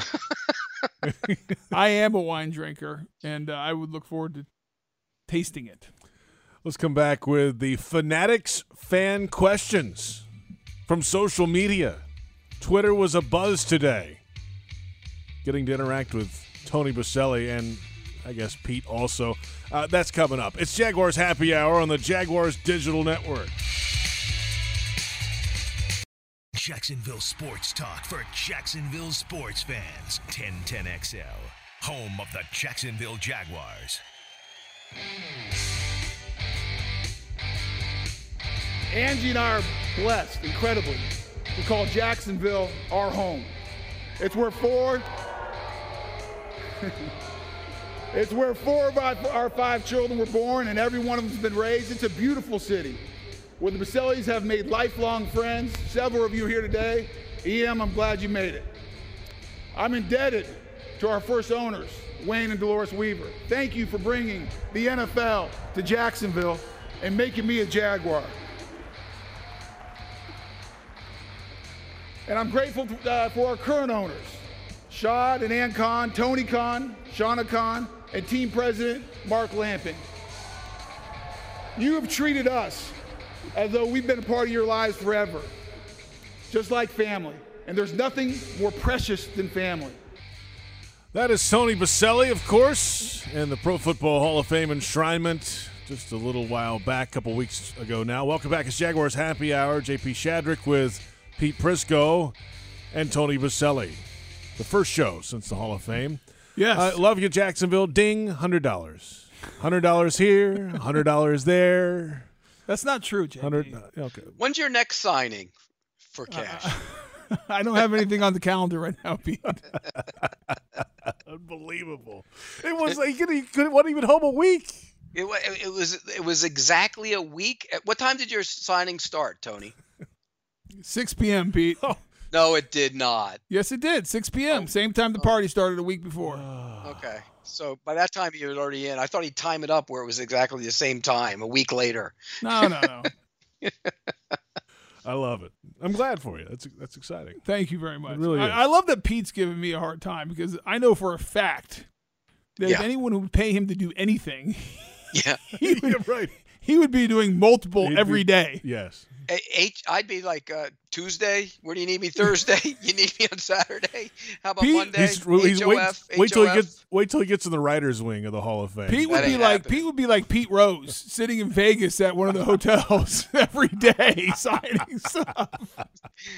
Wherever you need me, I'm signing. What are you talking about? You're going to be doing that too. I don't know what you're talking about. No, no, no.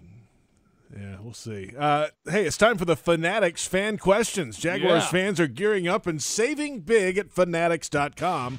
Shop today and rep your Jags gear on game day and every day. Fanatics.com officially licensed everything. Let's go to social media. Can't wait. I love this. My favorite segment of the day. We put out the bat signal earlier today. Here's the best we came up with. You notice I I retweeted it without you even having to tell me too.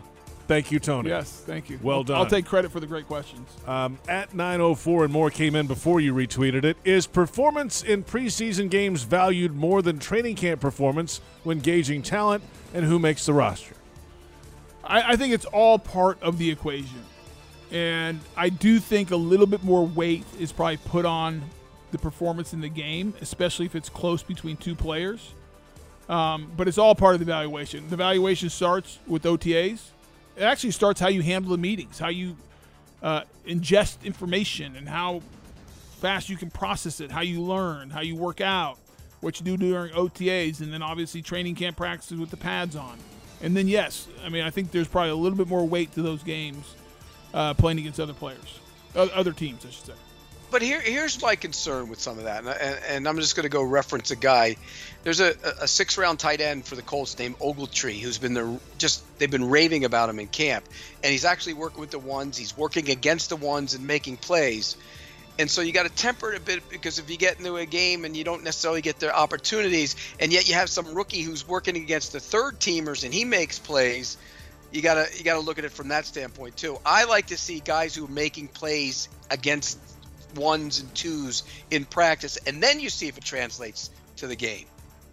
No, I, would, I think you're. I think we're saying the same thing. It's all part of the process. Obviously, if you're a, if it's a competition and you're making one guy's making plays against the ones, and another guy's making plays against the threes, you're going to put that into the equation of how you weigh, how you evaluate those individuals. Next question on social media, the Fanatics fan questions of the night. At Nick Presley 10, does ETN eventually take over as RB1 over J Rob, or is he just not much of an every down back? No, I think I think ETN is an every down back, and I think a lot of this is going to be dependent on how what's J. Rob like when he comes back from the Achilles tear. Uh, let's let's just assume J. Rob's 100 percent healthy and he's back to the J. Rob that he was before the Achilles. Does he just jump right in there? I, I think it's I think it's a rotation. I think you'll see much like a much like uh, Mack and uh, and uh, and uh, Kareem Hunt in Cleveland, where you really throughout the game you really Mack. So what? I mean not Mack. Mack. Chubb. Chubb. Thank you. He's you. going back to the old days of Earnest Byner and Kevin Mack. What's he thinking of? You're right, Pete. I- That's what I was. What are we doing? This old Cleveland Municipal Stadium. It's early, it's early in the season, first show. I've been out for a while. You mean Not everything's Chubb- working you 100. mean percent Chubb and Hunt. Chubb, Chubb and Hunt. I think it'll be like that, where you're going to see both guys, you know, pretty much split reps, and the hot hand get the majority of the carries for the game. Yeah, I think ETN's going to be their lead back. But I, I, I agree. With you. If Robinson's back to normal, he's going to get his, he's going to come in and get his 10, 8 to ten carries too. Yeah, and but 'cause- ETN's ETN will start and he'll be the lead back. Yeah, I think he's going to be the number one guy going into the season. Because four and a half yards or whatever James Robinson averages when he's healthy can play. You oh, can oh, he's find gonna a role play. for He's it. going to play. Yeah. Yes. If he's healthy. Yes. That's the I'm just trick. curious to see what kind of year Mack's going to have in Cleveland. wow. It's amazing. They're turning back the clock. Stacy on the lake. Mack. Stacey Mack's making a Stacey comeback. Mack. We move along at General of Duval. Do we have enough to compete for the AFC South, or is it too early to tell? Hmm. Well, I'll say this: No. if let's say everyone stays healthy on every team all year, I think it'll be a very competitive division, and I think would it surprise me that if the Jaguars ended up 500 in the division or just over, meaning split with everybody, where it's pretty even? Not at all. I just think over the length of 17 games, playing the outside the division games and everything else, I think that I think the Colts are probably the favorite, and if Derrick Henry gets it going with the Titans, they're just a tough team to beat. Well, the Colts haven't won here since um, you know Obama was president. Yeah. It's been a while. It has. But the Colts are the best team in the division. The Colts are the best team. The Colts will be better this year than they were last year because of Matt Ryan. Correct. And So I you think say- the Texans are going to be better than people think they are too. Really? Yep. How? Why? I think Davis Mills. I is think pretty Davis Mills is good. I do too. At Fit Jag Chick, I was not able to watch the All 22, but were the wide receivers able to get separation Friday? The answer is yes to that. Absolutely. Yep. I, I, I think this is. I think it's the most improved position group on the team, with the addition of Zay Jones and Christian Kirk. You have. I mean, I didn't know. I knew Zay Jones could run, but he's he's faster than I thought he was. Even. I mean, he He's can, also pretty fluid. He's he's improved as a route runner. Yeah, like, For early in his career, move. he was just a one-trick pony. He's a much better route runner than he used to be. Yeah, I, like I'm super impressed with Zay Jones, um, and what we've seen in practice with Christian Kirk. Looking forward. Uh, the word is he's gonna be cleared to go tonight, so we're gonna go watch him Good. tonight. That's good. Yeah, he turned And- an ankle last week. and that means as long as everything progresses nicely, he'll we'll see him on Saturday against the Steelers. So I'm really looking forward to seeing him out there as well. They're faster. It's a faster team. Remember how that's all we talked about last year was how slow they were. They're faster. Yep. And Engram create adds speed on the field as well as the tight end. Correct. Yes, he does. ETN too. You That's know? right. Faster team speed wins in the NFL. At Duncan underscore Chapman, do you think there's any chance the second and third string team improve notably from here, or should the Jaguars be looking to the waiver wire to add new depth players? I think it's both. I do think the guys, younger players, will get better. The second, the guys down the down the line from the starters, they will improve. But I also think you're going to see three to five players added from the waiver wire. It's a lot. I mean, Uh, five's you- a lot. yeah, you- I- I- might if I had to be held to three a number, I'd say th- three. Huh? Three's low. That might be low. Wow. You might you might get more than that. Hmm. I mean, you can look at it. If you get a you get a, a running back, you've mentioned that already. The kicker. they- they- I mean, they're probably going to add a kicker. Yeah, they waived they waived Fry today, so but he they've was got hurt, Santoso. and they say they might bring him back or something. Yeah. So we'll we'll see. But they're still. I don't. Their kicker might not be on their roster right now. So there's two automatically. Um, you know, they might still add it. You know, we talked about uh, a, another veteran corner with Darious Williams being he hasn't practiced the whole summer. Well, I mean, I think you got to look at the bottom 10% of 10 to 15% of the roster. I always think every year those guys are at risk. After the cuts made, that bottom, uh, you know, 10, 5 to 10%, maybe 15% of that roster, they are looking to upgrade with other te- other players who got cut from other teams. They've got time to do it too, because the cut is on Tuesday after the final preseason game, have- and there's a whole bye week You going basically it. 12 days. Yeah. So Yeah, the, the the corner, the rookie corner actually made some plays the other day. I thought, uh, was it Brown? oh, the draft pick. Yeah, Montaric he ma- Brown. Yep. yeah, he made a couple. He had about four, three or four tackles, and was like involved. I think that I don't know what he got credited for, but like watching the game, it looked like he did. Let's move along. One more question. At Brandon underscore Moore, who do you think will be Trevor's number one target in the red zone in Doug Pederson's offense, and why? Ooh, that's a great question. There's Um, options here, aren't there? yeah, there is. I'm gonna go with. Uh, I'm gonna go with Engram, Evan Engram. I think he'll end up being the guy. I'm gonna go with Kirk. Yeah, I think Kirk's. Kirk's gonna end up being the guy. I was gonna go. The only reason I was gonna go Zay, Zay Jones because sometimes you like guys with length, and Zay Jones has some length to him at that wide receiver position. He's long. He's. I mean, I think he's even longer than Evan Engram. Evan Engram, different body type. So, but I'm gonna go with Engram. I think he's a matchup issue down in the red zone. I'll go with Kirk. I like both of those answers, in fact. And by the way, Pete Montaric Brown had five tackles in the game, led the team. Yeah, he was active. He was active. five tackles and one for a loss. For the Yeah, rookie. he was active. I mean, it, it, he's you got to keep a young corner. You have to. So whoever that is, he might be it. That'll do it for our fanatics fan questions. I like that it's uh it's sponsored this year.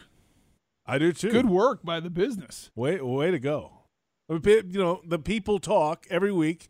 Social media is a buzz because of this show, and it reflects now in the sponsorship. We appreciate that. Well, and you know, I know everyone is really, really excited about next week's show.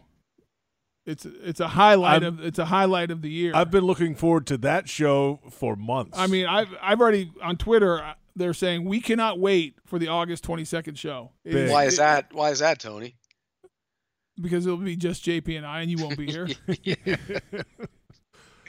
That's the only one I'm missing all year. And I, I have to be in Minnesota for the Vikings camp, so I can talk to Keenan about getting him in the Ring of Honor. it's a it's gonna come up, huh? Is what you're saying? Well, let's put it this way. I had a real nice conversation with a lot of people there about that your thing about getting guys into that ring of honor because it's time Keenan got in. It's time Tom got in. So I think those are the next two, and then Maurice, and then you have to decide which defensive player goes in. Probably Rashean Mathis, but you know, eh, you know, talking to those guys and and Chad Johnson and some of the other guys we talking about, is there need to be a different process to getting guys in? Uh, I- Why- I, why I couldn't even gone- tell you. I couldn't even tell you the process. Why didn't it happen last year? Yeah, I couldn't even tell you the process before. To be honest with you. I mean, there needs to be something done. Keenan needs to be in. I'm sorry, he just needs to be in. Tom needs to be in. You know, obviously Tom just got away from football, but he'll eventually go in. But why Keenan isn't in is a mystery to me. And it, it and I know it bothers him, and it kind of bothers me. And Tony, as a guy who played with him, I'm sure you think he should be in too. Oh, without a doubt, I think Keenan, one of I've said forever, one of my favorite teammates ever. No one loved football. No one practiced harder. No one played harder, and, and probably one of the toughest guys I've ever played with is Keenan McCardell. Um, First Jaguars Pro Bowler, by the way. yeah, without a doubt, 100 percent he is. Um, I mean, I think Tom should be there. Yep. No, no brainer. Um, and I think MJD should be there. Yep. Um, I think Rashean Mathis. Yep. Um, probably the best defender in the history of this league of this team. Took the ball away, man. Playoff Yep. games, the I think whole deal. I think uh, Marcus Stroud should be up there. Probably the best defensive lineman to ever play on this team. Um, yeah, I mean, I think those are guys that should be up there. I th- I, listen, I think ultimately Calais Campbell needs to be up there. Ah, he wasn't there long enough. Yeah, but what he did, I mean, Calais Campbell's a big part of this organization. He was. What what is it? Three, four years? Was that I'm, what it I'm- was? I'm not saying I'm saying he's down the line. I'm just talking about guys. I mean, if you go to other franchises, Pete, and you know this, and you look at their ring, it's deep. I mean, go look at the Baltimore Ravens who came in after us because remember they didn't transition. They had a new. They had a, a whole new franchise. They, they didn't transition. You go look at how many Yeah. guys they have up there. They've also won a Super Bowl. Or I, two. I'm not saying that, but if you look at those early '90s, those uh, late '90s teams Mm-hmm. that the Jaguars, we were the, the one of the best teams in the AFC, and there are a number of really good players who made big uh, impacts on this franchise. How about Brad Meester? I mean, Brad Meester's a guy that you That's have to more think of about. a longevity thing, though. You know, that's the Right. different. Like Keenan was a one of the best receivers in the league for a couple years. I mean, and and, and Maurice and and and Rashean. I, I don't. Was Meester ever one of the top three or four or five centers in the league? No, But he played 13 seasons, didn't he? no, I, and I'm not, I'm not I'm not saying Brad should not be in there at all. No, I'm not saying he shouldn't either, but he's down the line from those guys. But I'm just saying, Brad Meester's a great Jaguar and a great part of this uh, franchise's uh, history. Um, Brad got his first start at left guard next to me. That's correct. Um, How about that? And so he's a he was a great pro, great Jaguar, great person. But to to Pete's point, I mean, if you look at it, Keenan McCardell, Tom Coughlin, MJD, Rashean Mathis, and for me, Marcus Stroud are in a different category. I mean, if we're putting guys who only played like six years in the Hall of Fame, I mean, you know, look how that goes. You know that works. It's seven, Pete. Seven. Please get it right. Seven. I can't help myself. Oh, myself. set up too easy. Well, let's come back. We'll go Love you, around. Pete. We'll go around the NFL. Plenty of news around the league in training camp, and uh, thank you for the questions on social media and the Fanatics fan questions this week. It's Jaguars Happy Hour on the Jaguars Digital Network. The station that the Jaguars listen to, 1010XL. Home of the Jacksonville Jaguars.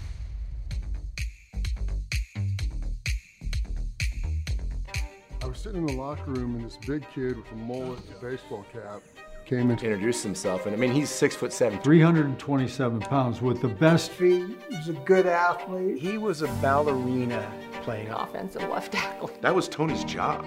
His job is to beat who? I don't care if it's Bruce Smith or Jason Taylor, Sean Jones. Willie McGinest, Reggie White. Greg Lloyd. If you line up across from him, I don't care who you are, you're going to get blocked. That is a teaser for the 71 documentary scheduled to come out and be ready in October. And welcome back, Jaguars Happy Hour. JP Shadrick, Pete Prisco, and yes, number 71, Pro Football Hall of Fame left tackle Tony Boselli. Just to just to clarify one thing, he made us play that actually. That's not Pete. true. it That's was in his contract now. We- We have to play it every show. the funny thing is is uh, someone said Reggie White. and I'm like, I never blocked Reggie White except for the Pro Bowl. it's one of those times he got by you and hit no, Vinny that's not true. Testaverde, right? No, he did not. That was uh, that was the story you told That me. was William Floyd. Oh. uh, he smoked Vinny Testaverde twice against me. Um, William Floyd. not, uh, not, uh, not, uh, who, who's Fuller. the Eagles? You, uh, God, the Eagles. I can picture him. Not Floyd. Uh, Jerome Brown? No. no, no, no, no. Defensive end. Played for the Eagles. Fuller. Nineties. Huh? Fuller? Fuller. Yeah. So, yeah. William Fuller. Fuller. Listen, Yeah. I'm like it's. I'm tired. I had back Hey. surgery on. Give me a break. I'm still that documentary, recovering. by the way, that's going to be good. And and I know I know all the everybody in the org, PCAV and gang put that thing together. That's going to be really good.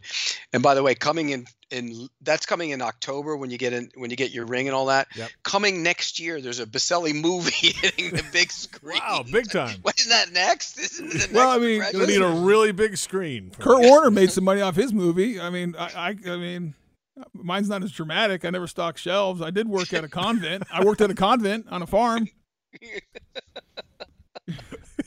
never Never, played. Who- who never could- bad who groceries, could, but who could possibly play you?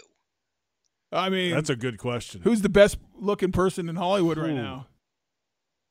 No, it have to be a big oaf of a man. Yeah, it'd be So like some could pro wrestler or something. Big O. Yeah. like the Big Show or something would come to come No, play like who him. could it be? Like who could we? Who could, like We'd have Brock to go- Lesnar or somebody? right. It'd be some pro wrestler. Like it'd have to be AEW guy. You better have a big forehead. I love that.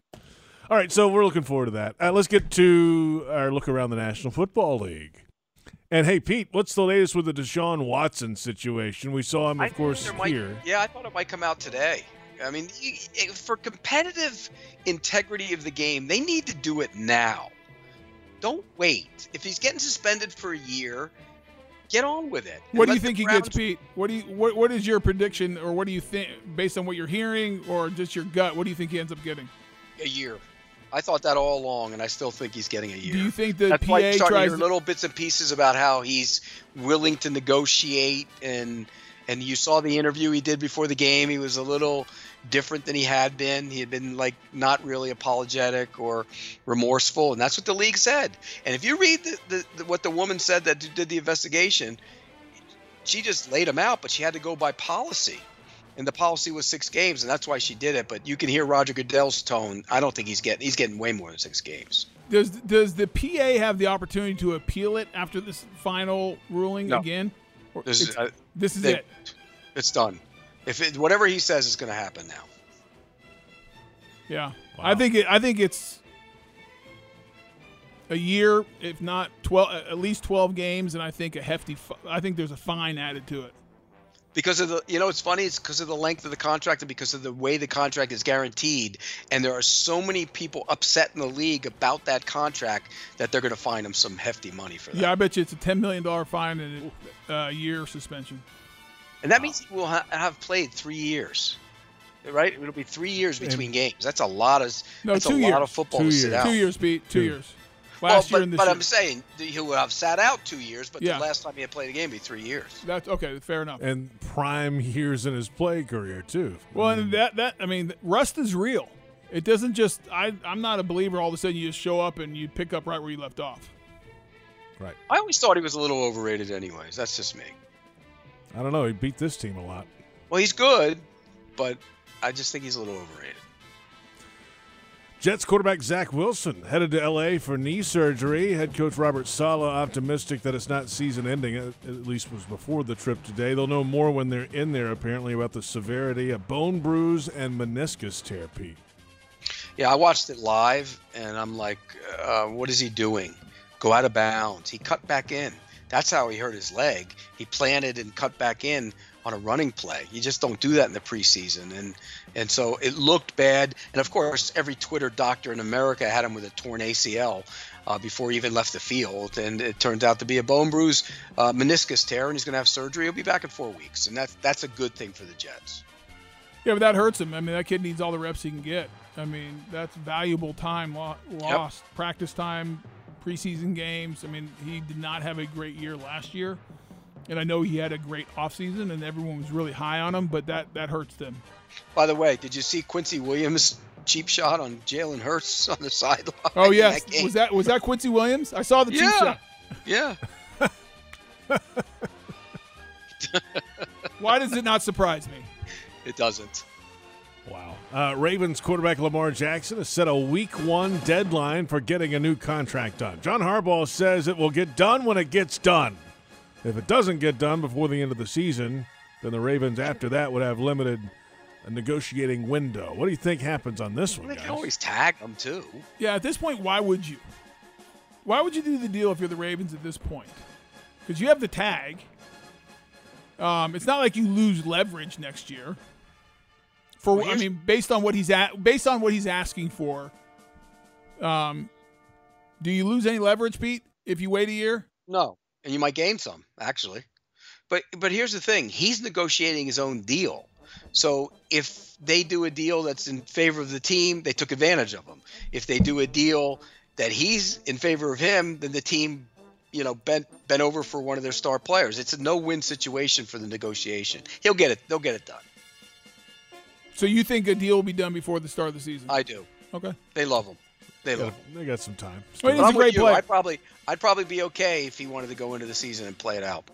If you're the GM, would you sign him long term right now? You're damned if you do, and you're damned if you don't. I mean, he- let's put it this way: he's better than Kyler Murray, and the Cardinals signed Kyler Murray to a long-term extension. I do. I would take Lamar Jackson over Kyler Murray every day. I think Lamar Yep. Jackson. I think I would sign him. Um, you have to understand that what you're going to be as an offense. Yep. Right. But he is he is dynamic, and I think he gets better each year throwing the ball.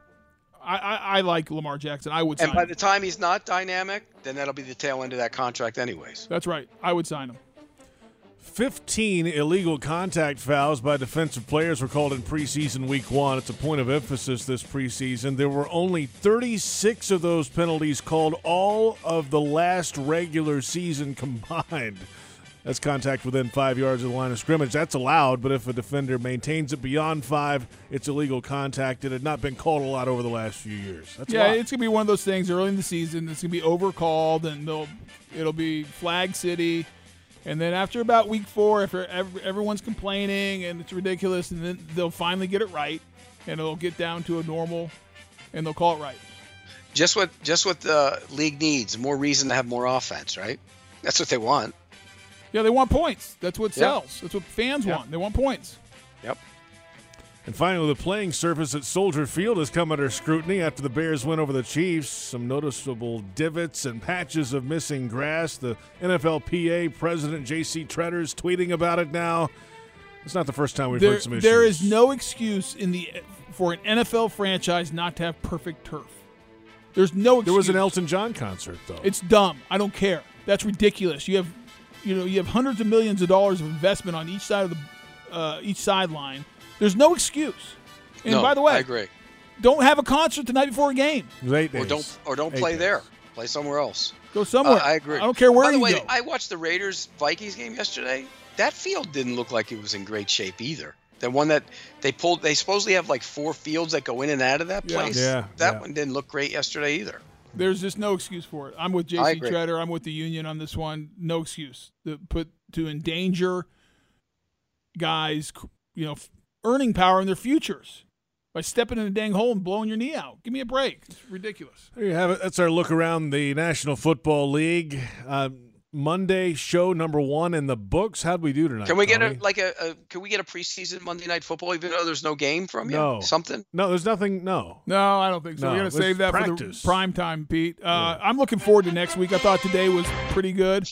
Um, I thought Pete was. I thought I was outstanding. Well, um, now you'll have a real stage next week, Tony, because Pete's not here. yeah, I mean, outside of me mispronouncing like 18 names today, I thought I was spot on. It's preseason for Uh, everybody. Pete, I mean, JP, you misread a, a read. That was One. awful. One. I killed it.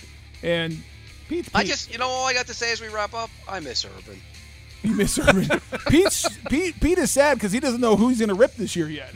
I'll find somebody. Yeah, yeah. There's no doubt about that. That's Pete Prisco, Tony Boselli, our entire crew, Joe Fortunato, Brent Reber, Trent Padilla, Gabby Dalton, David Cho, Kate Waskey. I'm JP Shadrick. Thank you for listening. We'll catch you next time. It's Jaguars Happy Hour.